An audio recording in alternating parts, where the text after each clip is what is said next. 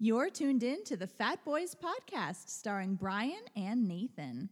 Follow us on Instagram and YouTube for more goodies. Now, make way because here they come. Who's doing the intro this time, though? Is that's the question? Because you did it last time. You just came out with the what was it? Mi gente.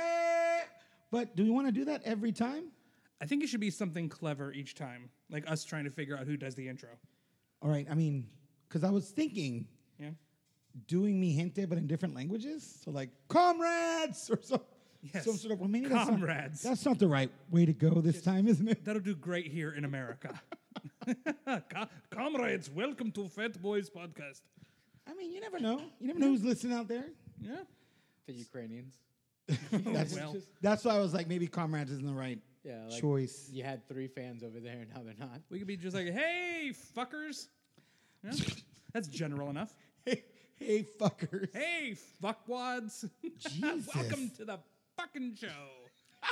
is that is that okay? Just, what up, you dumb motherfuckers? What up, you We're pieces? back. Why are we? Why are we negging the fans? You sad sack of mashed potatoes. Okay. I love sad mashed potatoes. That's like my persona. It's just sad mashed potatoes. Uh, it's often how I feel on Thursdays. So All right, so you, we know you hear a new voice. We will introduce him very shortly. Nathan, how was your weekend? Really quick, introduce yourself. Uh, hi, my name is Nathan. I'm the co-host of this show. Um, my weekend was great. I was s- drunk and or high for most of it. Um, I did get more tattoo work done. Let's go. By our Shout out to Caitlin. Uh, Caitlin over at Buku Tattoo in downtown St. Pete. I got a dragon and I got some wings and all sorts of shit. So we're going to be continuing this tattoo within the next month or so and getting the whole arm wrapped around. So that'll be fun. That's fantastic. I haven't even seen the tattoo yet. Yep. Nathan, he works as hard. We walked in, he was like, sit the fuck down. We're doing mic checks. I didn't even know about that tattoo. until We started talking. What did I say? See, see, Tattoo. look, I got it. I got it. It's all. It's all. I feel like- up there. I feel like I can say tattoo regularly when I'm not on camera, but I have to say tattoo when I'm on camera for some reason. I'm Brian. My weekend was very mellow. We Yeah? went to like four concerts during the week, and by the time like Saturday hit, I was like, I just want to lay, I just want to lay and recuperate. And to my left, we have our guest this evening, the illustrious Omar El Gallo Rios, chef, MMA fighter, two-time, two-time cancer survivor, and now YouTuber slash influencer. Do you like the term influencer? I don't know if I've earned the term influencer yet. I don't know if I earned inflection. that intro. Honestly, that's that was quite lovely. Thank you. I mean, do you have to? I mean, when you start YouTube, the the the job is to create. So you're a content creator, and then to influence with your opinion. So once you start, you're automatically an influencer, aren't you? just- or do you you have to have? Get the name tag? Do you have to have like a a following before you're an actual influencer? I don't know how that works. I, I, haven't gone before the you know the committee of kings or anything yet, so I'm not sure. you know, the Council of Ricks. The, YouTube, the YouTubers conference. Yeah. S- fucking Jake Paul and his stupid brother, and then a, Uh, his stupid brother's doing pretty good in pro wrestling. I don't know if you guys are fans at all, but he's doing quite well. Apparently, he killed it at SummerSlam. Yeah. You're, are you a wrestling guy, Nathan? Um, me, uh, eh, not really. I'll, I'll go see if it's around. I'll, I'll go watch, but I don't follow it religiously or anything. So, as usual, we're going to discuss a couple topics up front. Halfway through, we will switch our focus to our illustrious guest, ask him some questions about his life, what's going on with him, promote his stuff, and yeah, welcome back. Thank you so much for everyone that's listened so far for our whopping two episodes. I got yelled at a little bit. We missed a week. I know. we did, but hey, life sometimes gets in the way, and uh, we make it work. We're going to attempt to be as um, what's the word I'm looking for? You know the word. Like we're going to keep doing it. Con- no. Recurring Well, no. on come our game, on our shit, not fucking around. I listen to I listen to way too much Spanish music on the way up here with you, so I can't think of English words at the moment. We're gonna, consistent. We're going to try to be consistent, is what I was thinking. of. okay, consistent. Something I lack. Wait, But it's, funny okay. though because on the way here, I was discussing with Omar that uh, our first two guests happen to be Puerto Rican artists, And I believe that our hopefully our next week guest is another chef who's created his own hot sauce, who I think is also Puerto Rican. I gotta verify that. But I was like, we're starting strong with the representation around here.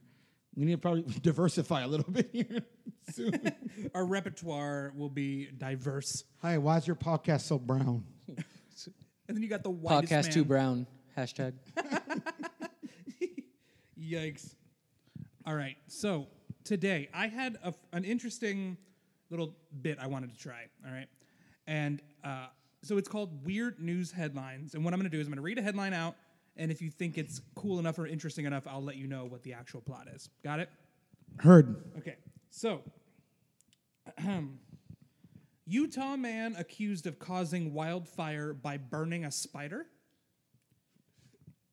Highway double take, Albuquerque sign spelled without an R. okay. Thrilling. Uh, let's see. fun as the fireman. It is not at all. The big pink diamond discovered in Angola, the largest they've ever found in 300 years, That's pretty cool. Is a Danish king who gave name to Bluetooth buried in Poland. Like question mark? Yeah, like that's. I- I guess they're asking us. I don't know why they're asking us. They're the news.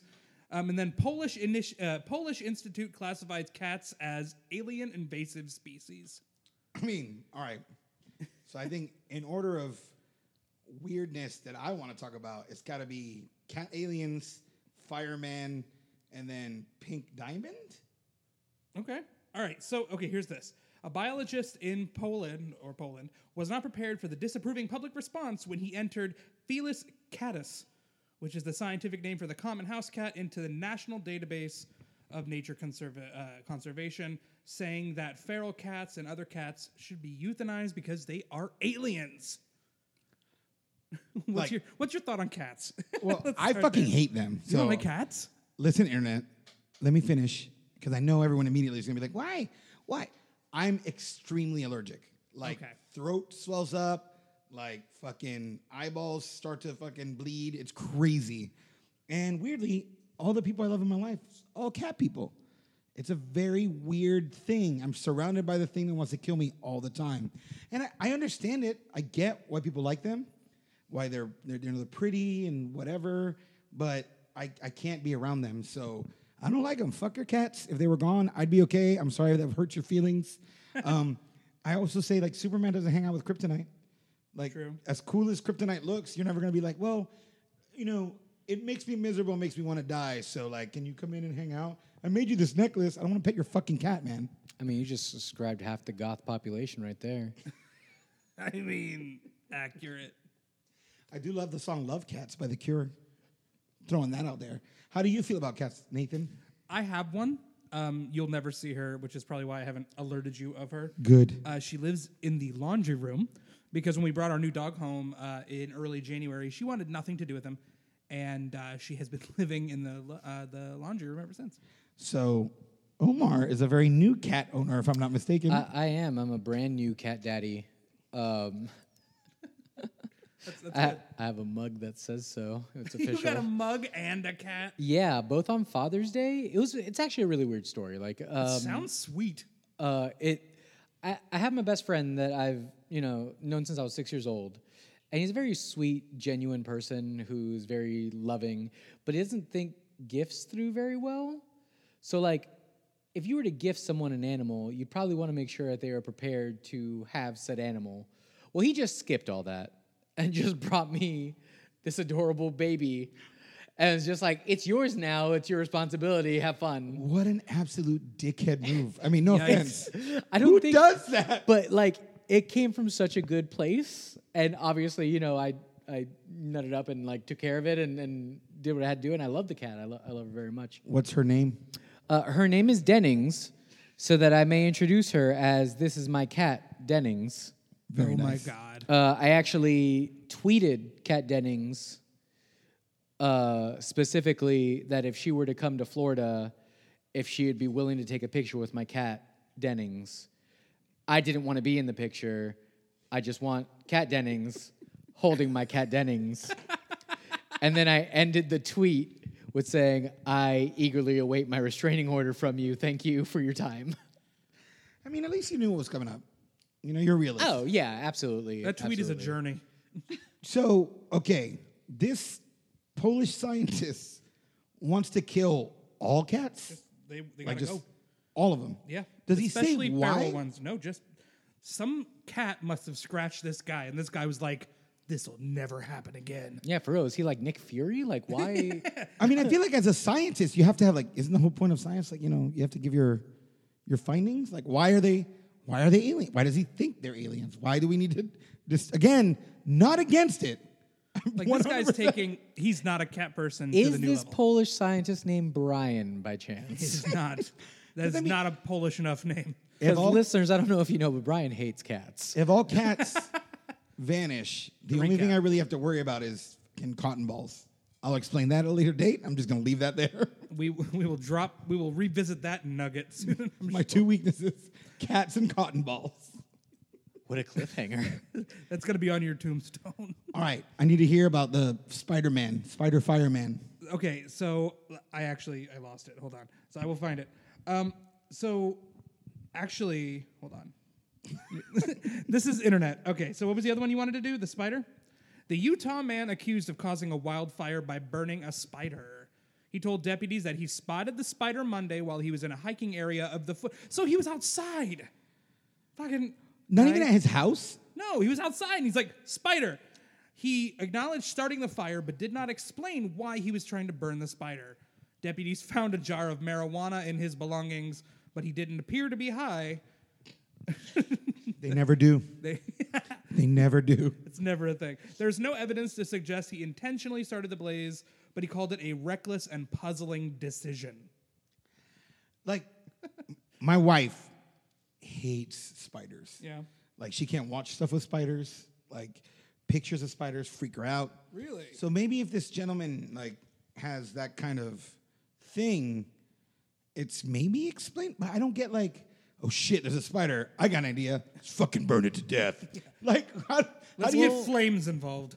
Isn't the phrase "kill it with fire" like maybe he was just indoctrinated from a young age, He's very used to that. hearing term. this phrase, and now that's just his knee-jerk reaction?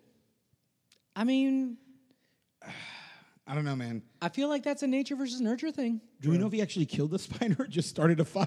I'm about to say the spider got killed the away. and he woods was like, around You'll it." never believe what just happened. he tells all his spider friends. That's fucking ins- like what possesses you? There's a Pixar movie in there somewhere. Um, There really is. funny story.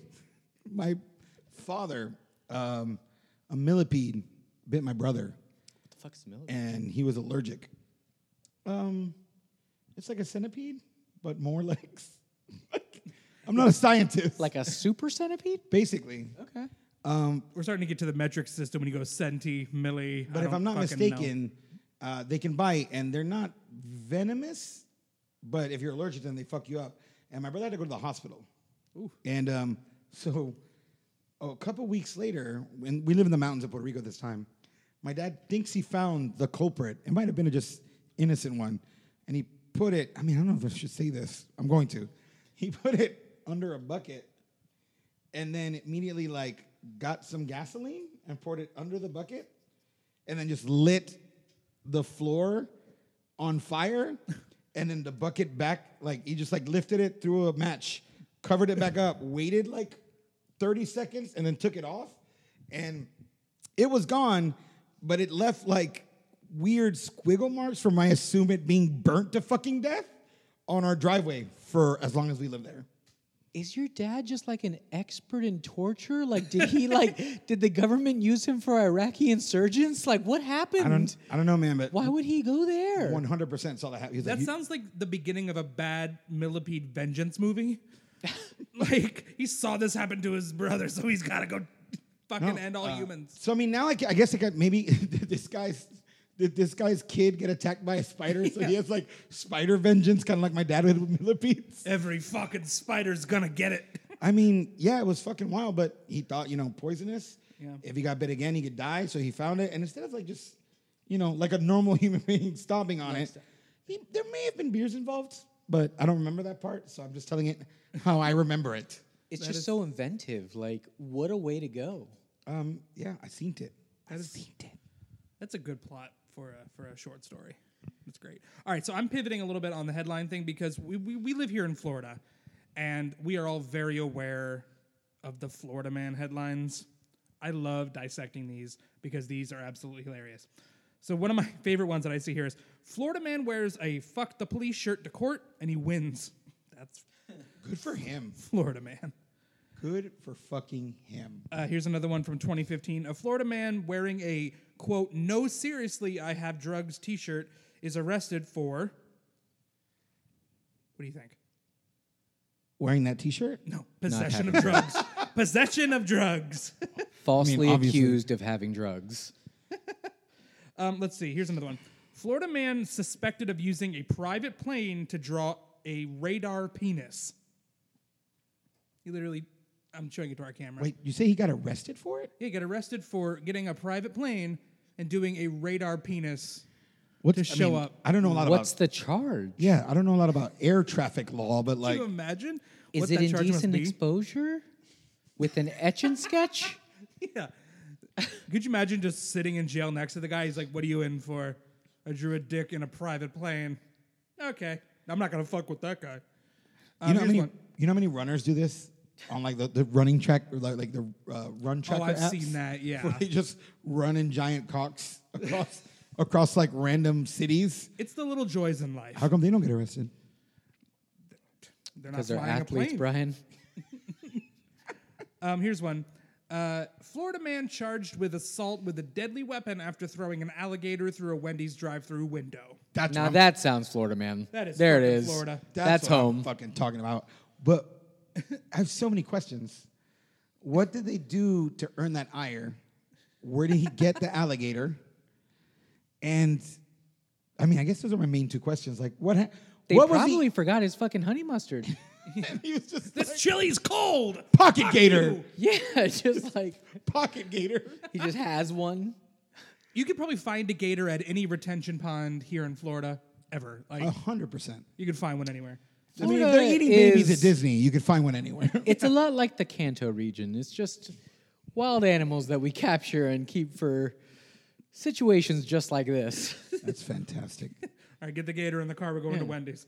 All right, here's to one. battle. Uh, Florida man steals a car, realizes there's a baby in it, drops baby off safely, and then makes his getaway.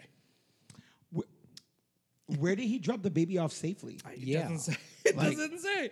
It's it's showing him like in a parking lot with the baby carriage. So he probably just dropped it off at a 7-Eleven and just I fucking. mean, I just left. feel like there's no dropping a baby off safely. Like even if you pull into a parking lot and like take out the fucking car Maybe, seat, like- and just drop. I don't feel like dropping a fucking infant off in a parking lot is dropping it off safely. Like in my head, I picture him driving to like a Like a, fire, station. Yeah, yeah. You know, because they have that those weird like little buckets for kids or whatever. I don't know. like, wait, what? you think, but no, it's, it it looks like a convenience store. That's wild. Well, fi- uh, you're legally allowed to drop off a kid at any fire department. Yep. is that real or is that something that TV taught us? like, That's a I hundred- believe you. I just, you know, I want more. I am 70% sure that that's something that actually exists. Um, so that would make sense to me, but like dropping that baby off at a Walmart doesn't really. Somebody walks up, No, no, I just want this baby straight cash. just walks off into the night. Like they try to sell the baby to someone walking out of Walmart. Got a baby for you. It's just like, hey man, so I just got out of the military and I got a family and this one's for sale. Just- Why are we? Like, Rough. why are we? Why are we the Australia of the United States? Oh, that's Florida. How did that become a thing? Like Florida when? is the dick of the United States, and where we are is the wart hanging off of the dick of Florida, and that's where a lot of this shit happens. Um, here's another one. one: thousands of gun owners in Florida planning to shoot down Hurricane Irma. I remember that. I remember there being a Facebook event for that. really? Someone made a. I believe it was satirical in nature. it, wa- it was around the same time that the like the Naruto runners wanted to like be on the beach when the storm came and just my run in the wind like ninjas. and Run Like, against And I was just like, yep, that's home. We'll throw it off the course. Oh, yikes, man! So, What else you got for us? Over I got there? I got one more, then we'll end this.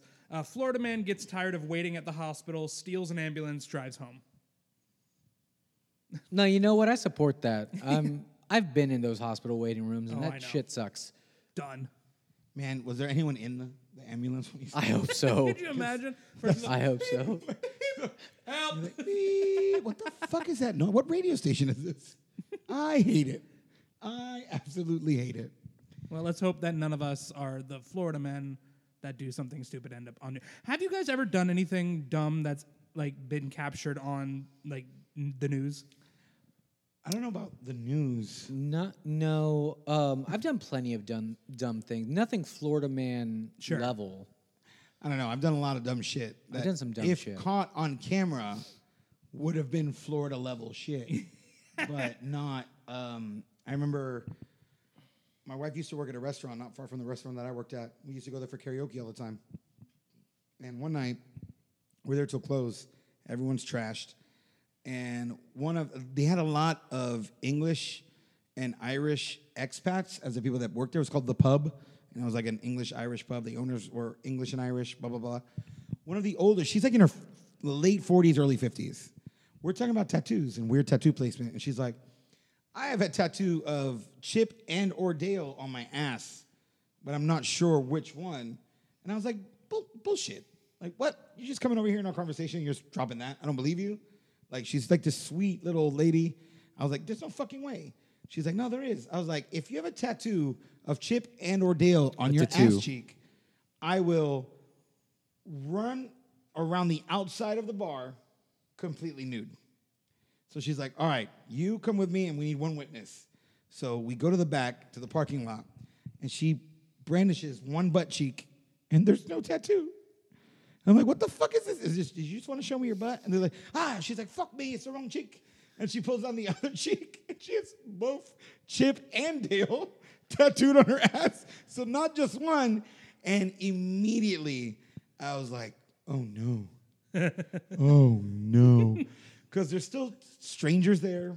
There's like a bunch of our friends there. I was a lot thinner back then, so I was more comfortable, I guess. But I was like, well, I got to do it. I was like, can you meet me out front with my clothes?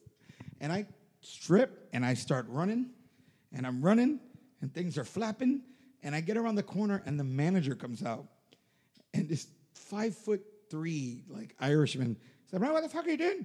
I was like, "Listen, I'm not drunk. I lost a bet. I'm really, really sorry." He's like, "Oh, well, go on then." And like, I, just, I did my lap and then got dressed, and everyone lost. Like they brought people outside to see it. Mo- most this is an inside bar. Most people were inside, and everyone's like, "Look at this fucking idiot." Look So- at this fucking guy running around in his fucking dick out. Why does he sound like Colin Farrell in like in Bruges? Just like he's like Bruges sucks. No, he, he he had a very high voice, and my impression, of, like my Irish accent, is basically him because he was always drunk and he was always running out of breath. It's like, oh, I'm going to talk to you tomorrow. That's on brand. Oh, what are you doing today? We're going to go down to the. Like I was like, what? What, what was that, Kevin? just He's like, oh, you know what I mean? You're going to go down to some. Like it just, It's Conor McGregor. Just give me your belt. but that Give me your belt. I want your belt. if like a cop pulled up or whatever, they would have like Florida man caught for running nude outside of a bar. Like that would have fit. Yeah. That you know. Man, I fucking. Why do I always tell the most embarrassing stories on this fucking Because show? you have the greatest embarrassing story. Oy, the oy, only, oy. I I was caught on the news once. Um, I was at a uh, what was it? A Mardi Gras parade, and I was wearing this big Viking helmet. And just randomly, these news people, what do you think of Mardi Gras? And I'm like, I'm not a fan. I don't want to be here. And then they cut from where I was. I don't like crowds. And I'm like, I don't want to be here. But I'm wearing this big, dumb, fucking Viking helmet. I think I was there working the event. I'm like, I just want to go home. You don't like crowds? No. That's weird because you're such a like theme park guy. Well, yeah, because I've learned where the like sidewalk areas are, so I can walk away from the crowds. When we go to the parks, I barrel through and I get it as, as far away from the crowds as possible because I don't like to be fucking close to people. I don't, and they stink, and the kids swing their things around and they knock me in the dick 400 times a day. So I'm like, I'm going to go stand over on the side and walk my own little way. That's interesting. That's interesting. I want to talk about two things. Let's do it. First of all, show some love for the recently deceased Nichelle Nichols, mm-hmm. Lieutenant Uhura, Yep. Yep. an absolute long and prosper. fucking legend. Do you know like? I mean, obviously you know Star Trek. Yep. But do you know some of the other stuff she did?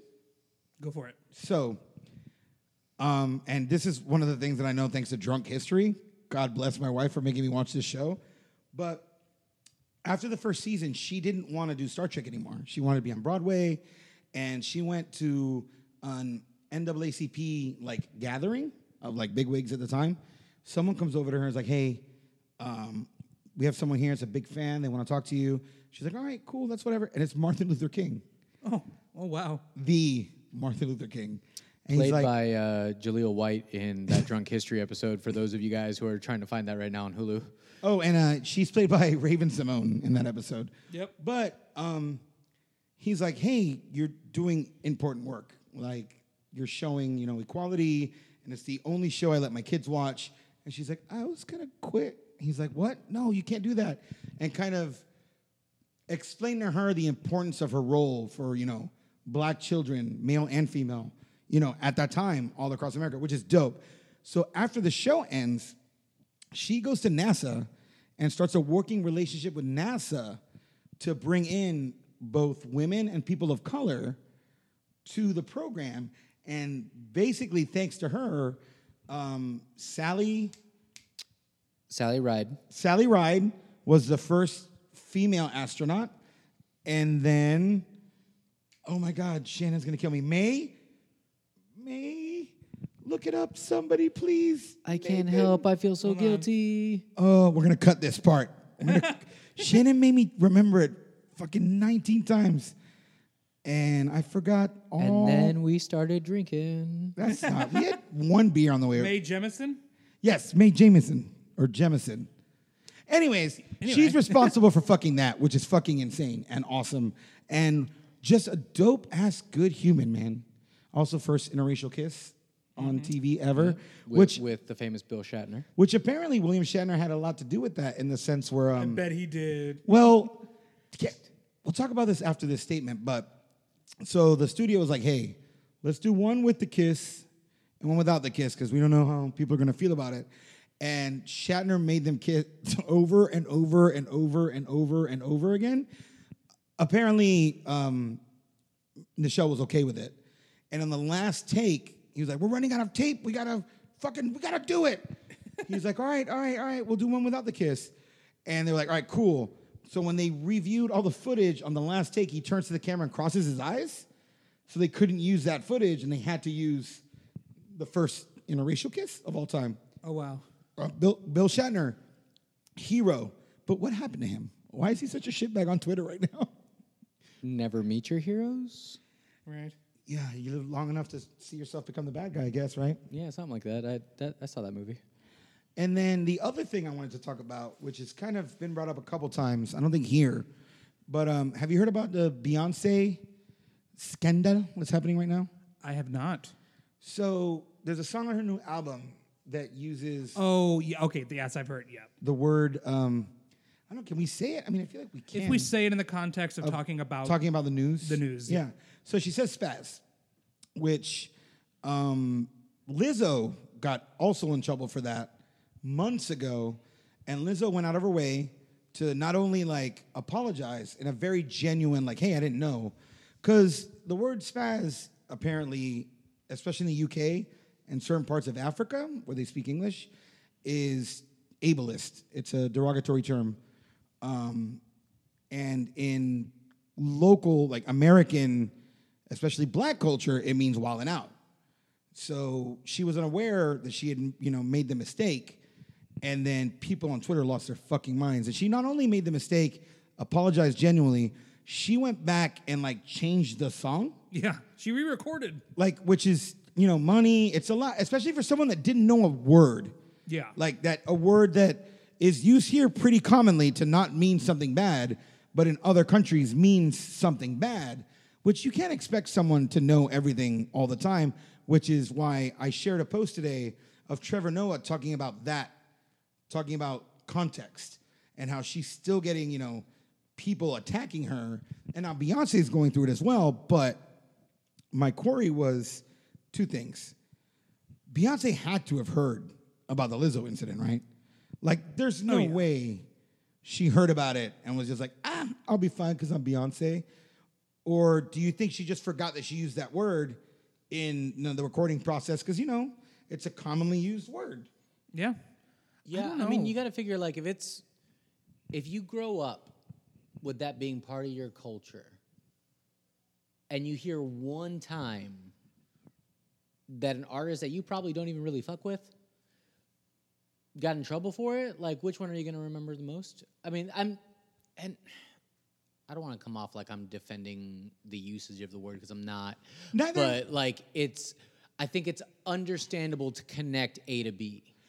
I, I also don't think we're defending the word. Like, I don't think Lizzo's ever going to use it again. I don't think Beyonce's ever going to use it again. I just think that maybe this like mob mentality to just want to attack, like we need to take context into like you know, hey, we didn't know this word meant something else in another part of the world. So if you genuinely apologize for that and don't continue to use it, why should you continue to be attacked? That's kind of where I'm at. Because like, all right, this was my example that I used, and I've talked about this a couple times. And my Facebook post actually got taken down because it was like right versus left. It turned into a whole thing. I like we all know what the English call cigarettes, right? And that's a word you can't use here. Oh no. But if an English songwriter or artist uses that word f- contextually to talk about a cigarette, an American's not gonna like for the most part, there won't be a big thing because we know that they use it that way. You get what I'm saying? Right. Like no one in England's being like, "Hey, we can't say this word because it's offensive in America now." Like even though now it's become kind of offensive kind of everywhere, but people still use it and it's commonly used in movies. Like it's not as stigmatized as it is here as it should be. But like why are we holding people accountable for what words mean in different countries? Like as a Spanish speaker, like our language is insane. Like there's a video that you should check out on YouTube called "Qué difícil es hablar el español."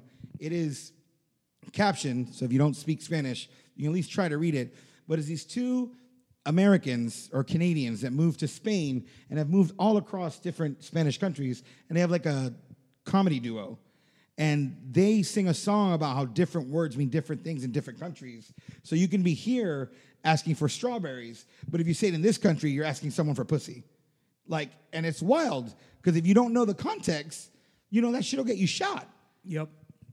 So I just don't. It's crazy to me that like when you genuinely apologize for something that you're not doing maliciously, that you didn't know was a bad thing, and like after you've done, I mean, gone above and beyond, like changing your song. And again, I'm going more towards Lizzo, like because Beyonce's like this shit is super fresh. It happened over the last like two days, and I haven't heard from her camp. But Trevor Noah again has that video specifically talking about the Lizzo incident. Yeah. I don't know how like Beyonce's camp missed that though. What do you think, Nathan? I mean, for me, it's a lot of intention and context for me when it comes to using words. Now, obviously, if it's called out and it's public knowledge and, and it's it's understood that let's not use this word anymore. Okay, if it's universally known, fine. But like, I completely agree with you. How are we to know what certain words are not okay in other countries? If, if, how can we be abreast of absolutely every cultural change from every country, every single thing that's offensive? It's sometimes hard to follow, but if you're called out and told, yeah, you need to do something about this, and you do, it should fucking end there. Like the people who get super defensive and always like, we've got to hold this person accountable for the rest of their lives. Like, no, they they paid their price, they made their fix, they moved on, they they learned from it. Now, if Lizzo decided that she was going to do it again, Double down. double down and be like, I'm gonna make this the most blatant hit towards the no. That would be one thing, but if We like to call that the J.K. Rowling. Oof, yikes!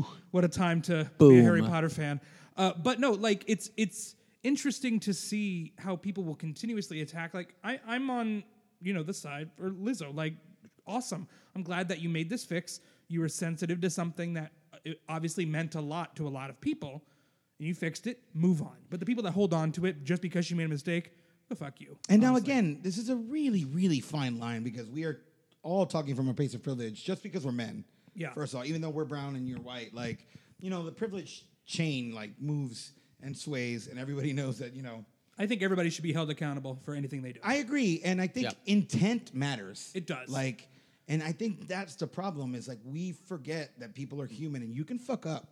Like, you know, if you mispronounce someone or dead name someone accidentally because you're getting used to it, that's one thing. If you're doing it purposefully, you're a piece of shit. You should be attacked. Like, and we need I actually I have a point I want to I want to ask you on this, and we're gonna get real edgy tonight, and that's great. That's compelling. Um, so when it comes to the misgendering of folks and and accidentally using the wrong name, I've seen some people in the community uh, that get super offended if they're misgendered by somebody they don't know. So let's just say, for instance, if somebody's presenting feminine, and somebody says, you know, ma'am or whatever, is it okay for that person that maybe consider themselves non-binary or any in that side?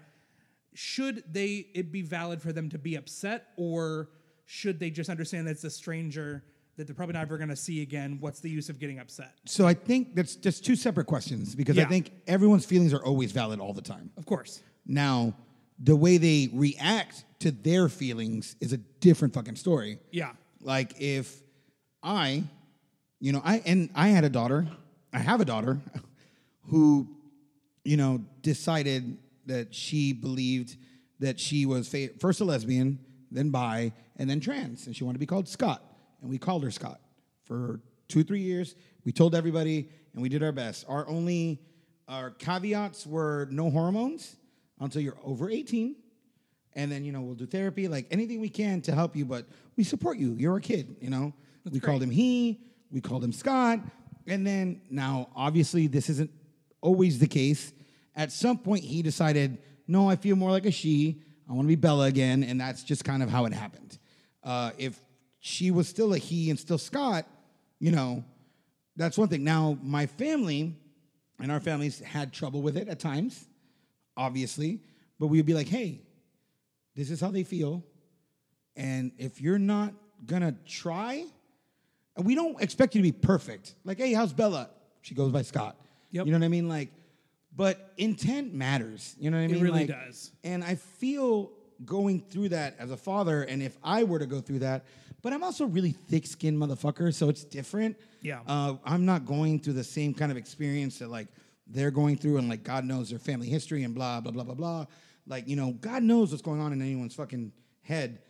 But I feel like sometimes if you're gonna do it, at least try to be like, hey, I'm this. Explain before you. And if that person doubles down, fuck them. Oh, yeah, raise the earth. Let's go.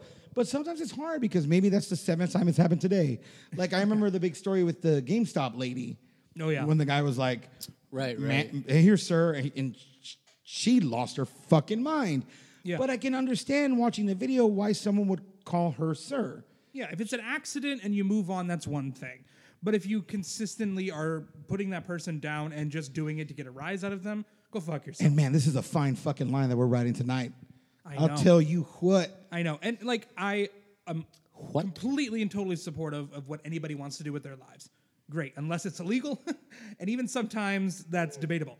But like, you know, I, I'm I'm I'm, I'm a fierce supporter shit. of of people being their true selves, and they should be. And people should respect when they're their true selves. I just think when people accidentally or non-maliciously misgender or or don't exactly get it right the first time, you shouldn't lambast them because one, that might create an enemy, and you don't want that. And you want to be able to educate and actually inform them. Like you said, say, hi, you know, I, I identify as whatever they identify as, and that's how I'd like to be known. And if that person continues to double down, then go fuck them. But again, that's really easy for us to say. Of course, of course. again, I would like to approach this subject again when we have.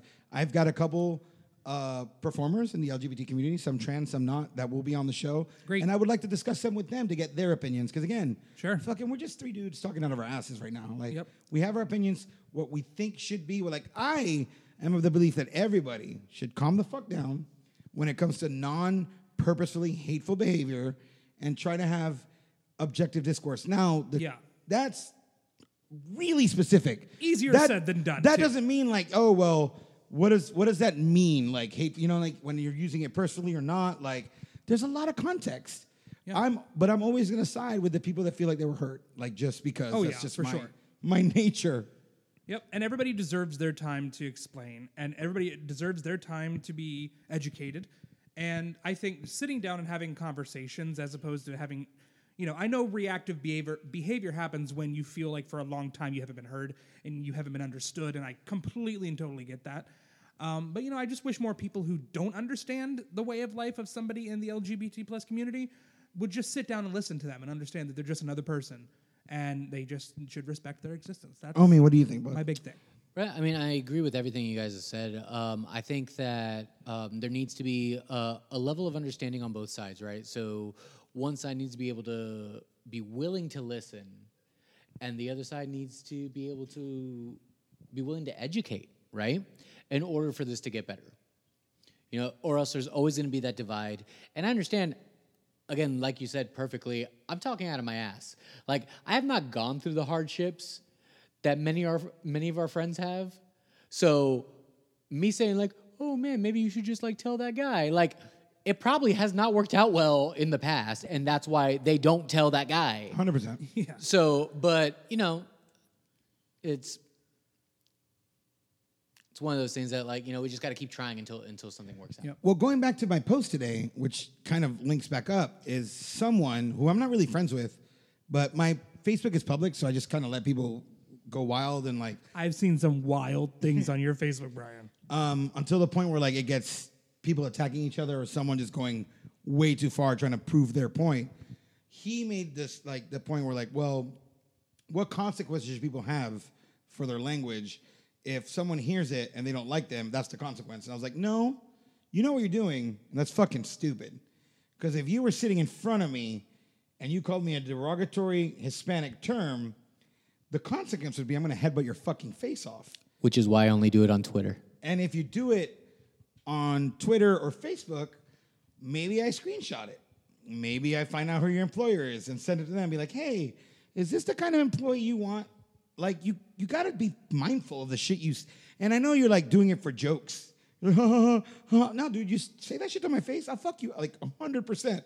Like there, you know, no one's saying you can't say it, but there are consequences. There's a fucking difference.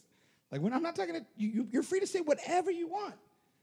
But you know, if you throw a racial slur my way, I'll probably punch you in the face and get away with it because you said a racial slur. You fucking idiot. You know, and people just don't get that. They always want to argue like stuff that's not even really what we're talking about. Yeah. But that same kind of like they just want to see what they can get away with. Oh, so this is my biggest pet peeve in the world is when I am arguing with someone, they are losing the argument, and then they decide to argue a completely different point that is unrelated to the argument. It's like, okay, so you're losing this boxing match, so you decided to fight your imaginary friend instead. That no, no, no, sir, the fight's not over. Come back here. Like it's it's the most aggravating thing that can possibly happen to me in the middle of an argument. I hate it so much.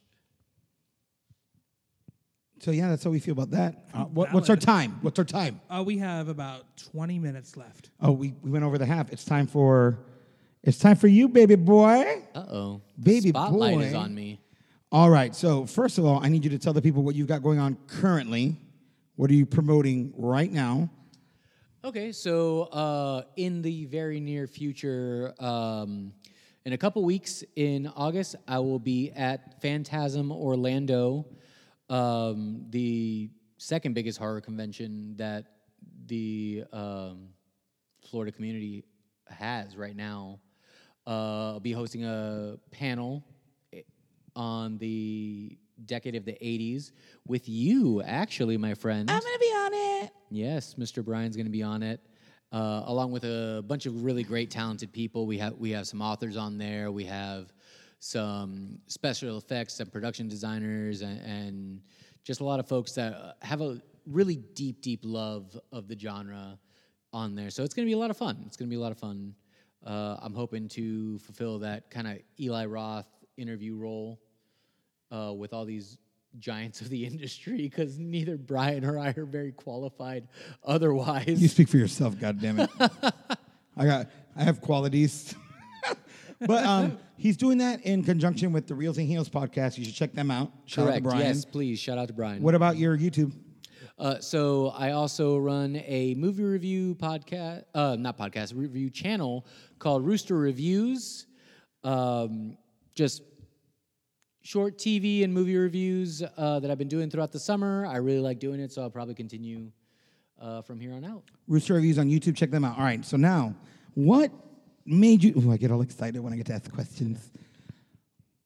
You've lived a long life. You've beaten cancer twice. You started off chef or MMA fighter first. Um, so chef. So I was okay. Chef is a weird term for me. I'm a line cook. I'm a cook through are. and through, right?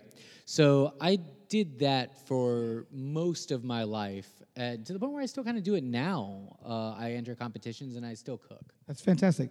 Have you seen this meme going around about line cook dick? Yes, know you- I I, know think I think, I, I think I, I seen posted about it. too. it's the most incredible thing. Thank you, by the way. My my social media dating is uh, going through the roof right now, thanks to that line cook dick meme. So, where were you born? So I was born in Rio Piedras, Puerto Rico. Um, I grew up in a city called Guaynabo. And Right then- next to me. Yes, yes, we were neighbors for some time. We lived on the island at the same times, blocks from each other, and we didn't meet till 30 years later, which is insane. It's super wild to me because like the cliques were very small. Like everybody knew everybody, right? And yet somehow we didn't meet until we were both in fucking America. So, tell me about when you started cooking. Like, so what was your first job? Was it a passion that you had that like drove you to do that? Was it just like I got to do this? Because you had a chef that was, I believe, one of your big influences, not counting Anthony Bourdain, and I know that about him because I pay attention. So, um, so when I was about six years old, uh, I met met my buddy Daniel, who was always very culinary minded. He was the first one to introduce me to like Emeril and Julia Child and stuff like that, and that thing kind of stuck with me uh, throughout high school. I got my first cooking job out of necessity. So my father passed away from cancer, and I Hashtag fuck needed cancer. a job um, because I didn't know if I was coming or going. I didn't know if I was going to stay on the island or if I was going to come and uh, be with my mom in, in Tampa, where I, I reside now. So I got a line cook job uh, working for um, this little brunch spot on St. Thomas in the Virgin Islands. And I stayed there for about a summer. Um, yes, I'm aware that you also lived in St. Thomas. I lived in St. Croix. I- or St. Croix, St. Croix, okay. But I don't remember. I, I didn't know that. I Yep. just I guess why you're being interviewed, so I'm learning things too. Yeah, I grew up about a couple miles away and on St. Croix. That's where I lived from about eight to fourteen. yeah. So your first cooking job was in St. Thomas. Yeah, so um, I walk into the interview. Um, I have a really beat up copy of Kitchen Confidential in my hands by Anthony Bourdain. He was a personal hero. For those that don't know, can you kind of like explain what that book is So- and who he was, real quick? So Anthony Bourdain kind of was. So he was this uh, classically fra- uh, trained French cook who worked in New York City, and he was kind of like the Sex Pistols of the culinary world. If Julia Child is the Beatles, then he is most definitely. Um, yeah, he, he's punk rock. He's the UK invasion, and um, what he did was he wrote this book that essentially told all of our secrets. He was the vampire Lestat. He he said he That's said great This is all the dirty shit that we don't want you to know. Here's the drug-fueled rock star lifestyle that line cooks live without the rock star budget. And every bit of it was true. Some people hated him. Most of us loved him. especially if you work in the industry. Yes. Like, it's weird to me. And one of the things I loved about Bourdain the most, and I'm sure you feel the same way, is his opinion of A, being a cook, not a chef, but also the people that actually work in the kitchen are normally, you know, illegals or people of color that aren't getting that attention. They're scrapping by, and like without them, literally the entire restaurant culture of America would fucking implode upon itself. he described it as a pirate crew. And I think that description is what resonated with me because my dad meant the world to me. He was my best friend in the whole world. And his favorite book and my favorite book uh, is Treasure Island by Robert Louis Stevenson, uh, particularly the character of Long John Silver, was very much my dad. He was this loud, bombastic, friendly cook, but he was always working an angle. He was always trying to get you to do what he wanted, whether that be something small like get you to the bar on a night when you were really tired or get you to like buy some garbage that he was hawking. My dad, I feel like I would get along with your dad. you are pretty much my dad, and not in a weird way, but like pretty much. um, so I resonated with this book, with these words that this guy who I had never met was saying, and it really hit me out. So that when I actually needed to get a job, I was like, "Yeah, I'm gonna try cooking. Like, I I have no discernible skills. I don't know how to hold a knife. I don't even know if I'm good at it, but I'm gonna try."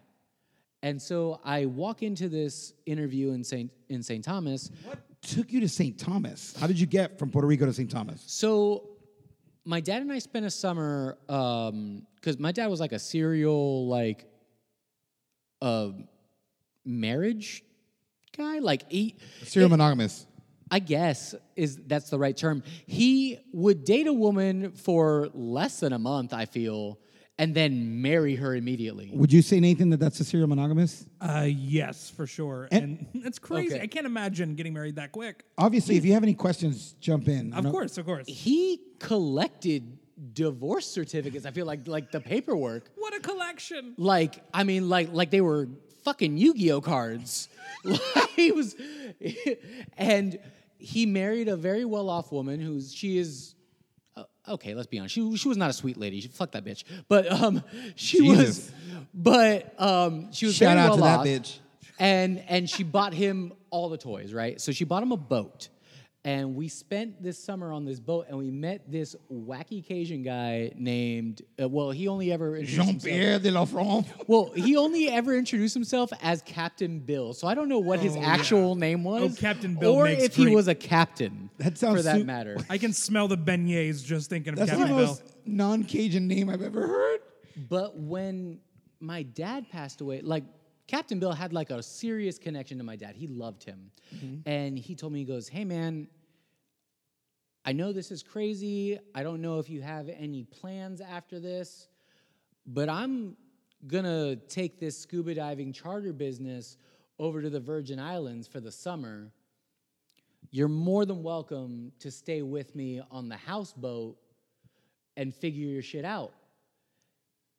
And the last thing I wanted to do was hang out with my family, so I went, yes. How old are you? I am gonna be 35 next month. How old were you at this time? Oh, at this time, I was maybe 19. Awesome. Yeah. So you got to St. Thomas. You got the job. How long were you there? Uh, so I was there for a summer, so about three months. And then you go I come back to the States. to Tampa. Yeah, it was time to be an adult and and you know kind of face the family because I was running. Did you continue cooking here at first, or Yeah, so I came to Tampa first. My mom lives here, and uh, I applied at this restaurant that um, wasn't quite finished yet. Like the the kitchen was like ninety percent outside. they never are? They and never and there was like a little there was like a little alleyway where like there was just the server window where you could stick the food in and maybe a walk-in cooler it was it was not the best of situations so it spooked me a little bit uh, so i went back to orlando i enrolled into culinary school Okay, Le Cordon Bleu. le cordon bleu My wife also Le Cordon Bleu. oh okay okay i didn't know that Now you know. Um, so, um, in St. Thomas, thank goodness my mother will not be um, listening to this.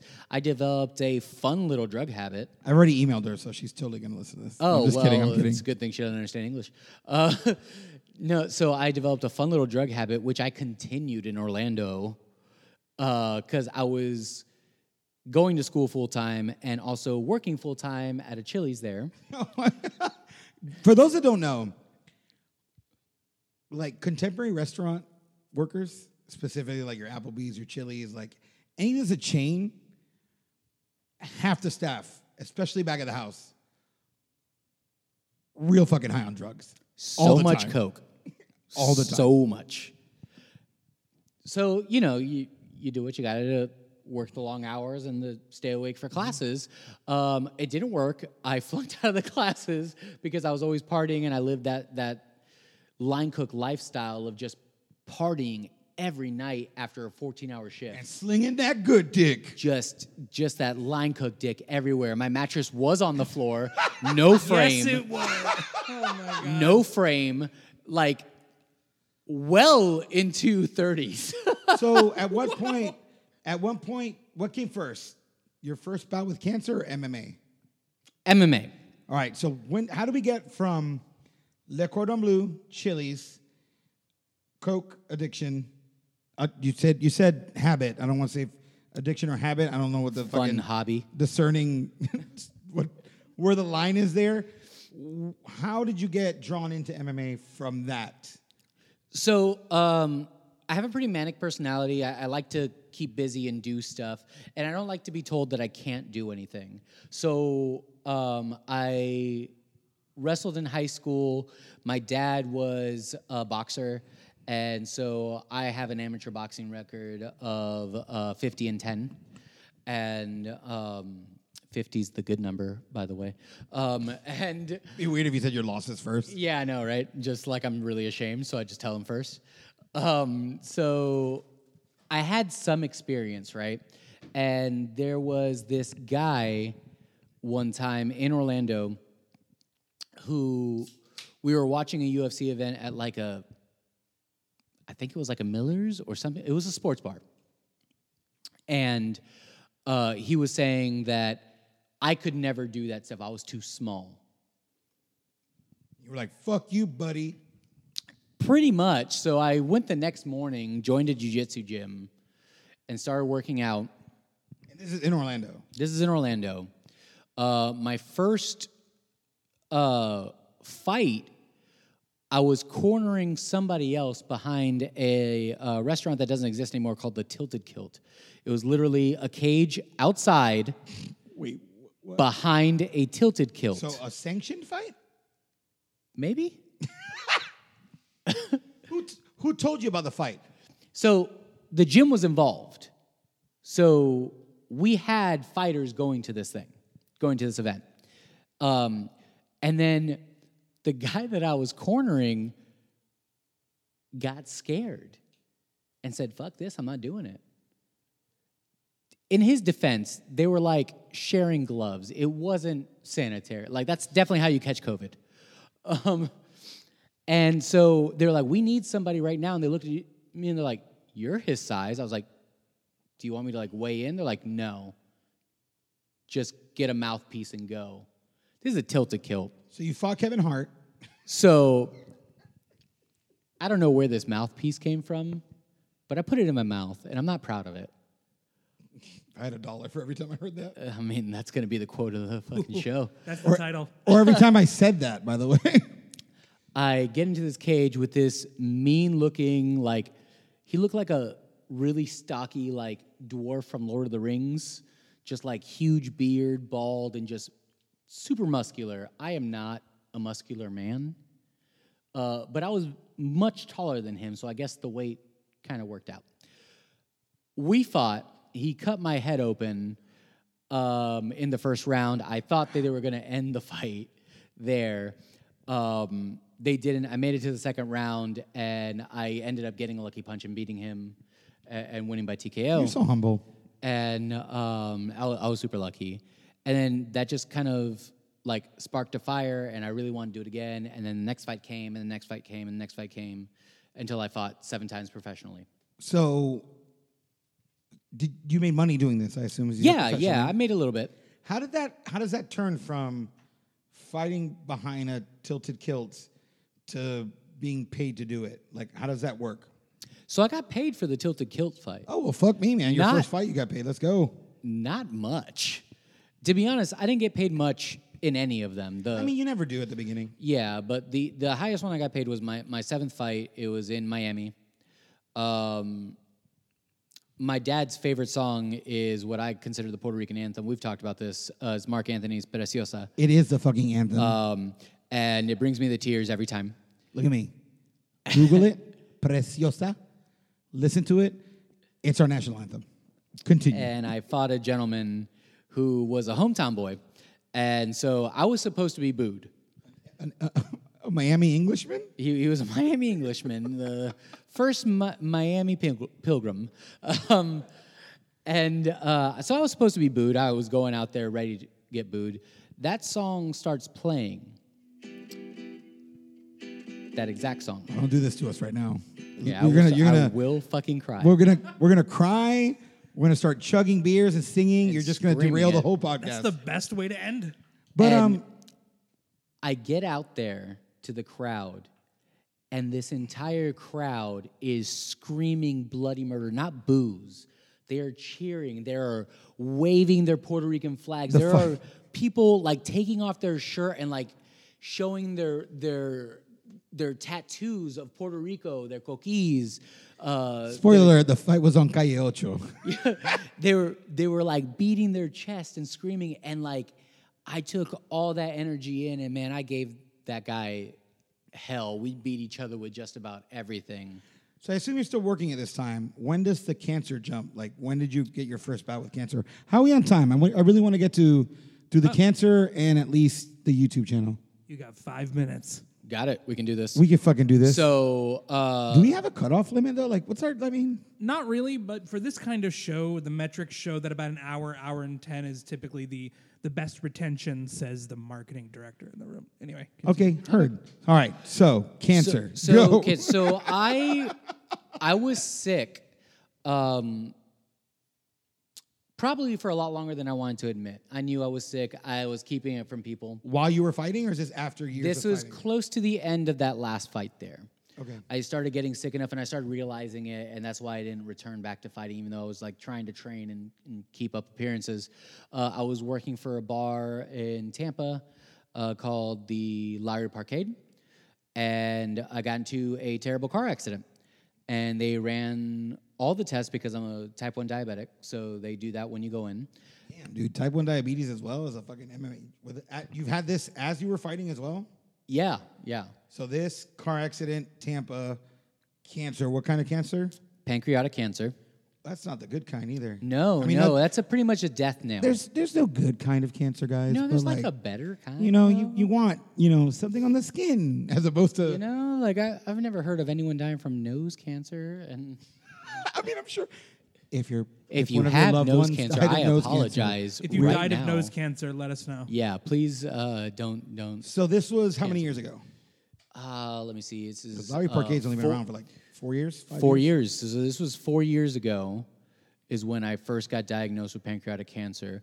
I went through a bout uh, with chemo, uh, dropped some weight, uh, went through a surgery that was supposed to essentially cut it out. You know, and uh, the surgery was successful. I was healthy for a little bit, for about maybe half a year. And we met during this time period, if Yeah. I'm not mistaken. Yeah.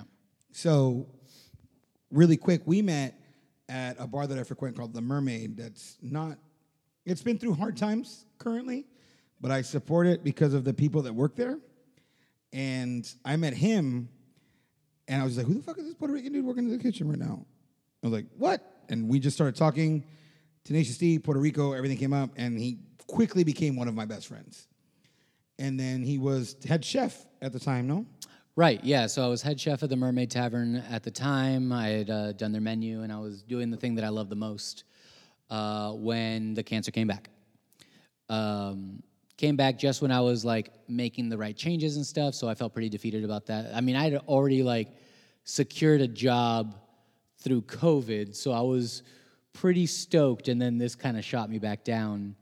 Um, this bout was a lot harder Uh, went through chemo and radiation again. Same kind again. Same kind. again? Same kind again. Um, fought through it. I I was about this this past December. I was about um, 115 pounds uh, when I used to walk around at 170. Uh, and you know, I went through some rough times. You know, uh, lost some relationships, and um, uh, I sat my kids down. I sat my mom down told them I wasn't going to make it through this one. Like it, it really did feel like the end. Um, and But lost guess faith. what? Spoiler alert, motherfuckers, it wasn't. So two weeks later, for the New Year's, I go into Moffitt and I uh, receive the news that they cannot detect any cancer cells in my body. Go! And I have been on a steady upswing since then. I am now at 145 pounds. I can help you gain weight. Uh, There's one thing I know, it's how to gain weight. I eat all the time, so if any of you guys out there want to buy me dinner, like just run into me and tell me. That's So, fine. real quick before we end, now, what, after going through all of this and the way you lived, what made you decide to do movie reviews? And why should people listen to you instead of like the fucking thousands of other people doing movie reviews? What makes Omi and Rooster Reviews the channel that we should watch for our movie reviews? So one, there's probably better movie review guys out there. Not a good start. But not a great start. but I mean, I'm just honest. That's why I'm single. Um, but I'm really passionate, guys. Like, if I tell you I really genuinely love a movie, chances are you're probably gonna love it too, or at least we can have a really fun conversation on why you don't, and I'll defend it to the T, and we're gonna have a good time over some beers. Like that's that's the kind of vibe I wanted to bring to the show itself, to the channel, and that's the kind of energy I try to bring anytime I talk about movies and pop culture. This is what I love to do. So if you like hearing a nerd really geek out about this stuff and not sound like he's been living in his mom's basement the entire time, no offense to mom's basements out there, they're nice places. Uh, then please check me out. Check out Rooster Reviews on YouTube. All right, well, Omi, I know we'll have you back, and I love you, man. You're one of my best friends, and I'm really glad you were able to do this with us. Nathan, Actually, real quick. Oh, here we so go. While I while I was sitting here listening, I look I went on YouTube and I typed in because I was going to follow and I was going to subscribe as the Fat Boys podcast on YouTube to Rooster Reviews. And when I typed in Rooster Reviews, um, there's an actual channel reviewing roosters. Oh yeah, you know yeah, that? no, they're very popular too. There's 17 subscribers. There are 25 videos. This one has 61 views. It's just I believe they beat me out in the algorithm. I really hope we're not promoting a channel that is selling roo- or is like reviewing roosters for rooster fighting. I, I don't think it's a cockfight. You Well- I mean, that's a thing in Puerto Rico. We like, have a coliseum. But like just rooster, and but it says 18 plus. I don't know what this means. I don't know if I should watch it. I didn't know you could have 18 plus cock videos on YouTube. There you It's go. good to know. That's a that's a. I good- know what I'm doing with my night. All right, Brian. How can people follow you? You can follow me at green, like the color, lantern, like the thing you hold fire in in the old timey days, and B is in Brian. I'm Green Lantern B on everything. Literally Twitter, Instagram, TikTok, uh, fucking MySpace, MySpace. uh, Christian Mingle, Live Only Journal. Farmers, blackpeoplemeet.com, which, by the way, if you misspell the meat in that website, it's a whole different website. Don't go to that I think you should know that. Your and FBI agent will find you. It's a real Rooster Nathan- Review situation. where can we find you? You can find me. Uh, you can find me at Burley Nathan on Instagram, on Twitter. I think I ha- that's a dirty one actually. So if you follow that one, I probably like a lot of dirty things as that persona. Dude, uh, my Twitter is also filthy. we got to talk about that next time. Oh, oh, filthy social media. Okay, I can't open up my TikTok or my Twitter anywhere near people because I uh, or brightness straight down. Your TikTok. What do you? I got to talk to Okay, you about so what you're following on TikTok. I have my algorithm understands that I like big titties. if, if that wasn't obvious by how I look as a person. Um, so like me and the wife will be watching my TikTok. We do a TikTok review at night sometimes before bed. We just watch funny TikToks before bed. and it's like, oh tits, tits, more tits, and I'm like, she's like, your algorithm has to know you very well. I'm on the wrong side of TikTok. What It's are you like- getting? Are you getting like a bunch of just nerd shit all the time, or do you get you don't get any tits? I get a, I get very little tits, like which I'm okay with. shocking. It's a lot more of like opinions and like music. Music reacts, That makes which I love. Like music is like my passion. Oh, I have, outside like- of tits and ass, but I, I want to change. I want to skew my algorithm the other way. I don't know how, but I want to. Just you, well, you, have to go like a bunch of tit videos. Like I wonder if I can. I didn't even know there were tit videos of fucking TikTok. tit tot. No, I get I get a lot of like funny reaction videos and like singing duets and all that shit. I still haven't been able to go viral again after my stupid one did.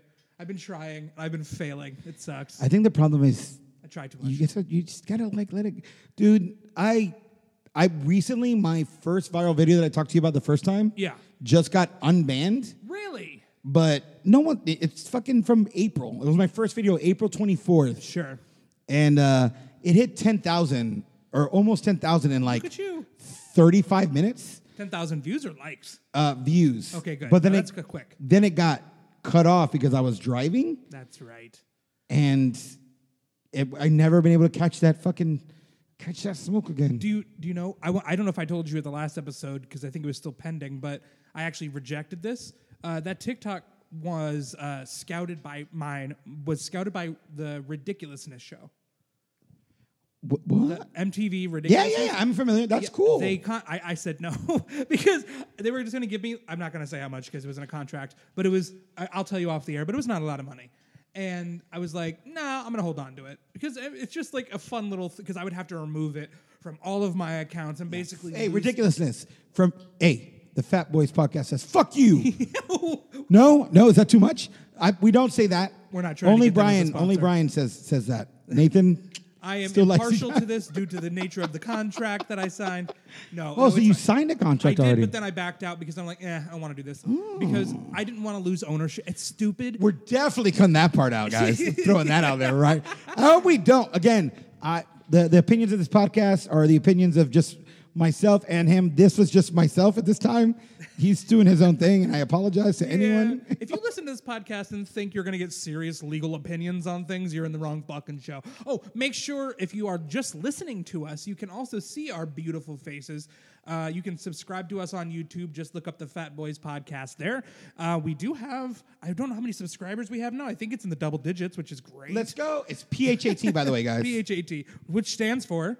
Pretty hot and theatrical. That is. That's it. In fact, does. I need to find out how many fucking subscribers we have. We have 19. Woo! You could be 20. subscribers. We'll get there. We'll get big. I actually run a brand. Um, I'm not going to say what the name of the brand is, but I actually run another brand's uh, YouTube that has uh, close to 500,000. And it's very interesting to see how the different YouTube channels work and what they allow you to do when you have half a million followers. It's very interesting. That's awesome. Hopefully, we'll get there. And like, We you know, will get there, Brian. oh, I like that. All right. next week. Next show, I'm excited for. We're not going to tease anything yet, but just make sure you tune in. All right, love you guys. Bye, everybody. Adios.